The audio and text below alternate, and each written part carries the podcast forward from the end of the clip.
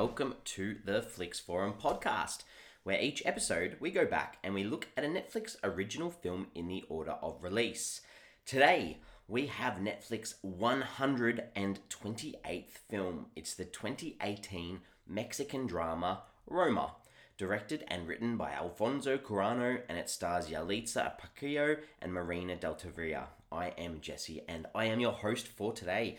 Thank you for joining me, and I am very, very excited to discuss Roma, which um, a couple of years ago was quite a big contender in a lot of uh, award ceremonies and the like. Now, this is going to be a spoiler-filled episode, so if you have not seen Roma and you are interested in checking this film out, please do um, give this a pause, hold off, and then come back later, because I am going to get straight into it where I go through my fast flicks, which is a quick little summary of the film. So, for Roma, this is the story of a family and their servant making their way through nineteen seventies Mexico. And that's the simplest way I could possibly put it, because there is so much more to this film than that.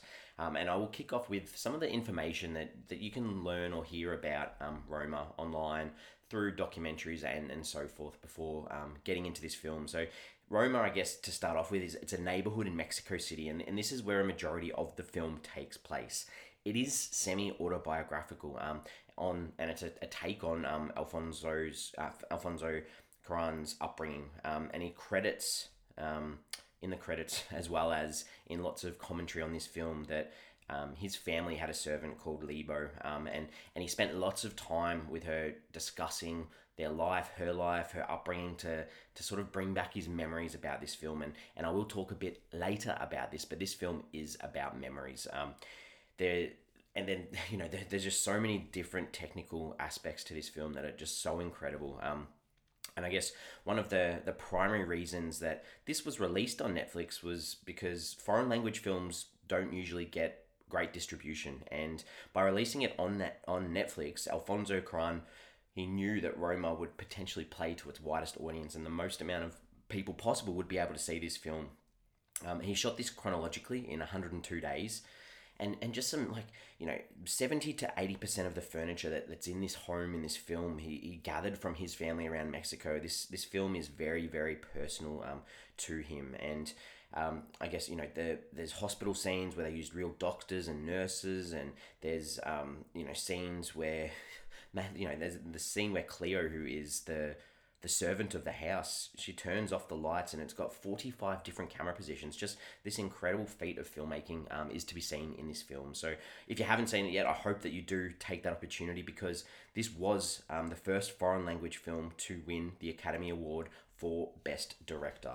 Um, and critically wise, and I guess award wise, this had two hundred forty-five wins across award ceremonies across the world, as well as another two hundred twelve nominations. That that that is huge. That is massively, that is the biggest we've seen on one of these Netflix original films.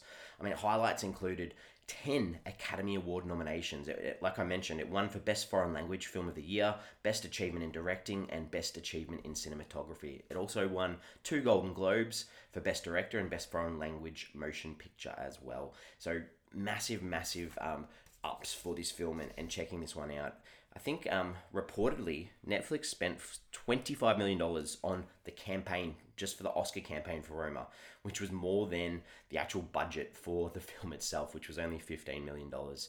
And and I can, you know, account for this myself. When I was in America in twenty eighteen, the L A X, the, the main airport in, in Los Angeles, there, there were posters and banners for Roma all throughout the airport. So a lot of money was spent um, to promote this film, to get it seen by as many people uh, as possible. The a story about the making of this one, in twenty sixteen, when it was being filmed, the, the crew was a, the target of a robbery. Um, according to the studio, two women were hit, five crew members were hospitalized, cell phones, wallets, and jewelry were all stolen during the, the attack, and the, the crew reportedly arrived to set up filming for the day when a group of city workers approached the crew and tried to shut down filming. The crew stated they had the permission to film, but the workers persisted, and this big brawl broke out between the groups. So a little bit of a, a scary situation for a lot of the crew and cast on this one. Um, this, I guess, is the, the first and only Netflix film to receive a Criterion Collection release. And Um, I do have a copy of this. It, it's a, a beautiful little set that comes with a little booklet. Um, it's a two-disc collection. It includes the the Road to Roma doco, um, which you can also access on Netflix if you, you scroll through the film and, and look at the recommendations or the extras. It, it sits there on Netflix too. So if you don't have the Criterion Collection, you can check this one out um, as well. And I highly recommend um, purchasing this just to see some of the other things too, because like that booklet I mentioned, it's got um, other special features. Um, like there's this snapshots from the set with these images. You've got these two little mini docos on the post-production process. And then there's this final one where it's called uh, Roma Brings Us Together, and it's called The Theatrical Tour, and it talks about getting this into the cinemas across Mexico. Um, such a such a good little um, collection to have if, if you can find it on um, Blu-ray or D V D. And I guess while talking about this this doco Road to Roma, it, it's worth watching as well as this film. It's it's a very intimate conversation with the director Cuarón. Um, he talks about cinema being tied to loneliness and, and this film and the process of remembering and memory, and that's very much what this film is about to him. Um, and he mentions, you know, he usually does heaps of research for his films, and with this one, he literally did none. Um, he talks about not being able to find, you know, the right tiles for this opening scene, which we'll talk about later, and then he, he finds these tiles and just open up these doorways of memories for him. Uh, just some other highlights. He, the actors, he, he didn't give them a script. Um, they didn't know what was happening next. And, um, you know, while they would block these scenes for the camera and do limited rehearsals so he didn't waste these good moments, um, I mean, no two takes were the same. And it did make it a lot harder for the, the, the actors or the real actors in this film. And I think that, and we'll, spoiler alert again, but we'll talk about this scene later. There's this scene where Cleo um, is in the hospital and And to get the emotion and the, the deal from her, she didn't know that um, she was going to have a stillborn baby, and, and just the, the trauma that that could have caused for that actress as well. Um, absolutely crazy. Um, there's also, you know, he talks about this scene where his father leaves, um, and he talked about how he was in such a foul mood filming the scene and, and having a really rough day. And, and he realized, you know, this is the, the first time that he judged his father leaving him from the outside in. And just these little magical moments that, that connect well with this film, um, and, and the, the relationship he had with the, the kids off screen, the the three kids that, that play a part in this film. And, and, you know, they'd pick up on little things about continuity. They'd, they'd say, oh, you know, you told us that, you know, dad's um, left on Friday, but in this scene we've said something else. And he's like, you know, good pickup, thank you, we'll fix that dialogue later. So just a, a nice little doco that, that um, goes so well with this film if you do enjoy um, Roma as a film. Critical consensus. This this one is very, very, very, very positive, and this has got some of the biggest numbers that we've seen on any of our shows of a film being watched. The Rotten Tomatoes is the one we'll start with, ninety-five percent, and this is on three hundred ninety-three reviews. It's certified fresh. That's huge. Um, the audience on Rotten Tomatoes had it a little bit lower on seventy-two percent, and that's on over five thousand reviews. I think the, the bigger numbers here are on IMDb and Letterboxd. On IMDb, it had one hundred forty-two thousand people that had rated it a seven point seven out of ten. So that's that's high. And then Letterboxd, it sits over four. It's on a four point one. And these are the biggest numbers we've seen. two hundred thousand seven hundred thirty-six people had got onto Letterboxd to rate this film. That Those numbers are just out of control. Um, box office-wise, this one actually had a bit of a theatrical run. I think it took about three million dollars at the U S box office, probably the biggest release um, theatrically so far in the films that we've covered that Netflix had done. Um, it opened at the Venice Film Festival before, oh, and that was in August twenty eighteen, and this was before playing about thirty other festivals, having this limited run around the world, and then hit Netflix worldwide on the fourteenth of December twenty eighteen, so all our lovely eyes could watch this film. My early thoughts. I think we need to start getting into the, the crux of this film, and, and I have seen this film uh, a few times before, and it is some of the best camera work I've seen on screen. Um, on top of that, there's this emotional story that grips you. There's there's some scenes that are just so impactful that they will stay with you for a long time after watching this one. So my conversation around this film is going to be pretty positive. I hope you're going to stick with me for it, because I am going to talk about some characters, some scenes that I liked, and um, we'll head on from there. Characters. We, we, we start with Cleo. Um, Cleo is the main, or there's no real main character in this film, because the story does follow Cleo, who is the the housekeeper or the servant of this family house, but it also follows a lot more than that. It follows the underlying story of of the family and, and the breakdown of the husband and wife relationship and, and the children growing up, as well as this overall context of what's going on in Mexico during the nineteen seventies. So Cleo, you start with, is this person. She just wants to do such a good job. She's so hardworking. She cares for the kids that she's looking after. Um, she works alongside this another lady, I think it was Manita. Um, you know, and they they have these little quarters above the house where they don't use the electricity because they don't want to spend too much money, even though we see the family downstairs, you know, extravagantly leaving all the lights on, and we, we see Cleo flicking all these off um, at times. And then she becomes pregnant, and this scares her because she's worried she's going to lose her job. She's worried that this is going to be the end of her career in this in this fashion and, and working with this family that she obviously cares so much about. And the amount of horrible things that she experiences during this pregnancy. Um, you know, there's this earthquake when she's at the hospital for her first sort of um, appointment, and, you know, she still carries bags for these families when they go on vacation and goes out with other people and they offer her drinks and, like, you know, it's okay, you can still have a drink when you're pregnant. Um, and, you know, has a gun held to her head, all in this this stage of being pregnant, which are all very, very traumatic um, things for her to undertake. And I guess the, the, the composite character that we see is Sophia, who is the...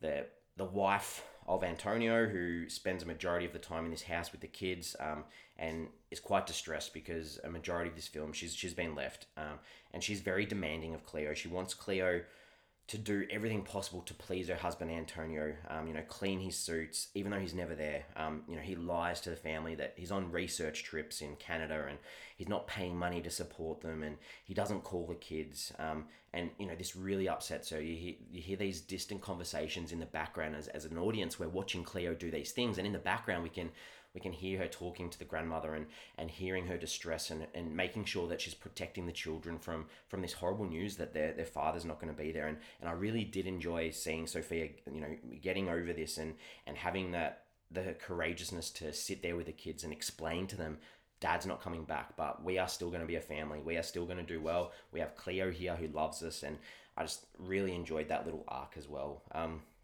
I'll talk briefly about um Furman, who...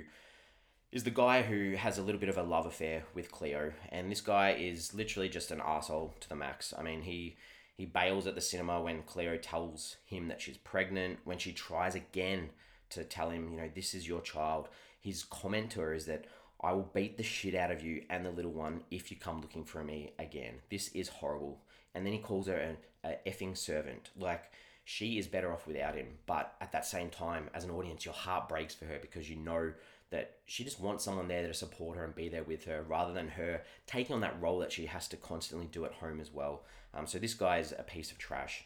Um, and finally, I'll just briefly touch on the kids. Um, I think it's Sophie, Paco, and Pepe. Um, and the grandma's in that house in that situation too. And and Cleo has a good relationship with them all. Um, they they have different conversations, and, and Paco talks about, you know, his what he wants to be when he grows up, and he wants to be a pilot, he wants to be a sailor. He he's open and and has these discussions that we don't see him have with his mother. So that idea that, um, you know, that Cleo is that mother-like role figure in this household as well is really, really nice. The director, Alfonso Cuarón. So I think that this guy needs no introduction. I don't really need to say anything about him.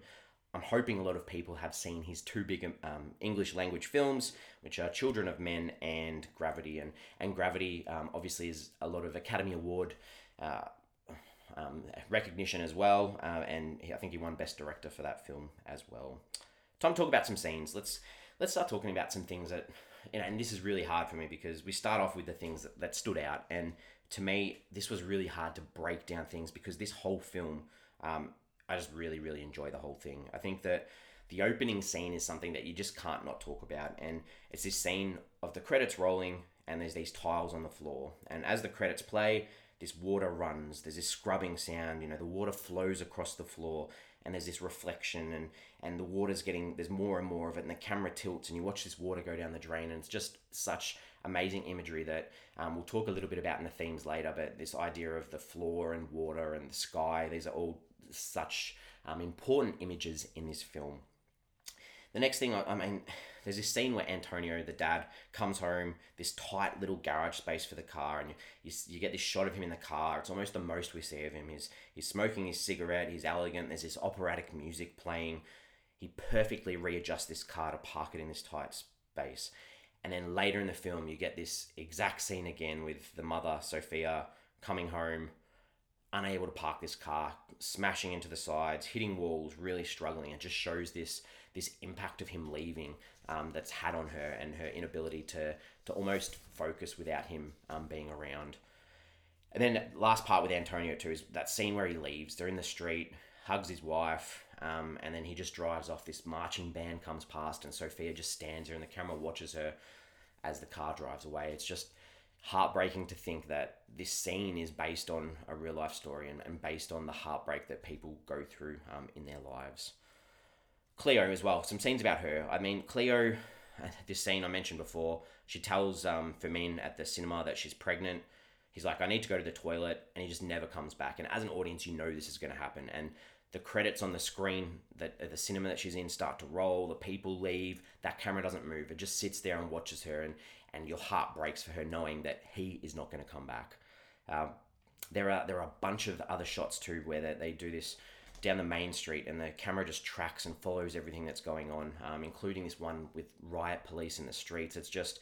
So so well done. And if you watch one of those behind the scenes docos, that they go into a bit of detail about how they recreated these whole scenes, and you can see the cars doing laps around and around in circles to give this effect that it's on this really nice big long street. Um, Cleo, another scene, she gets on the bus to go see um, Furman again, and that camera just stays there. The, the ground's muddy. It's just this out in the middle of nowhere place, and just that idea of, is she going to find him? What's going to happen when she when she confronts him?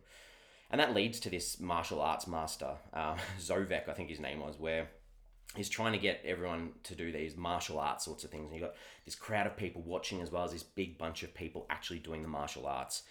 And, you know, he's talking about, you know, he wants to do this incredible feat. And, and he's standing there, puts a blindfold, blindfold on, and stands there on one leg.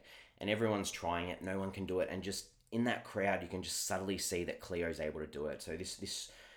it's just a beautiful moment that you see this woman who is able to do things. She's she's not just an ordinary person. She stands out of that crowd.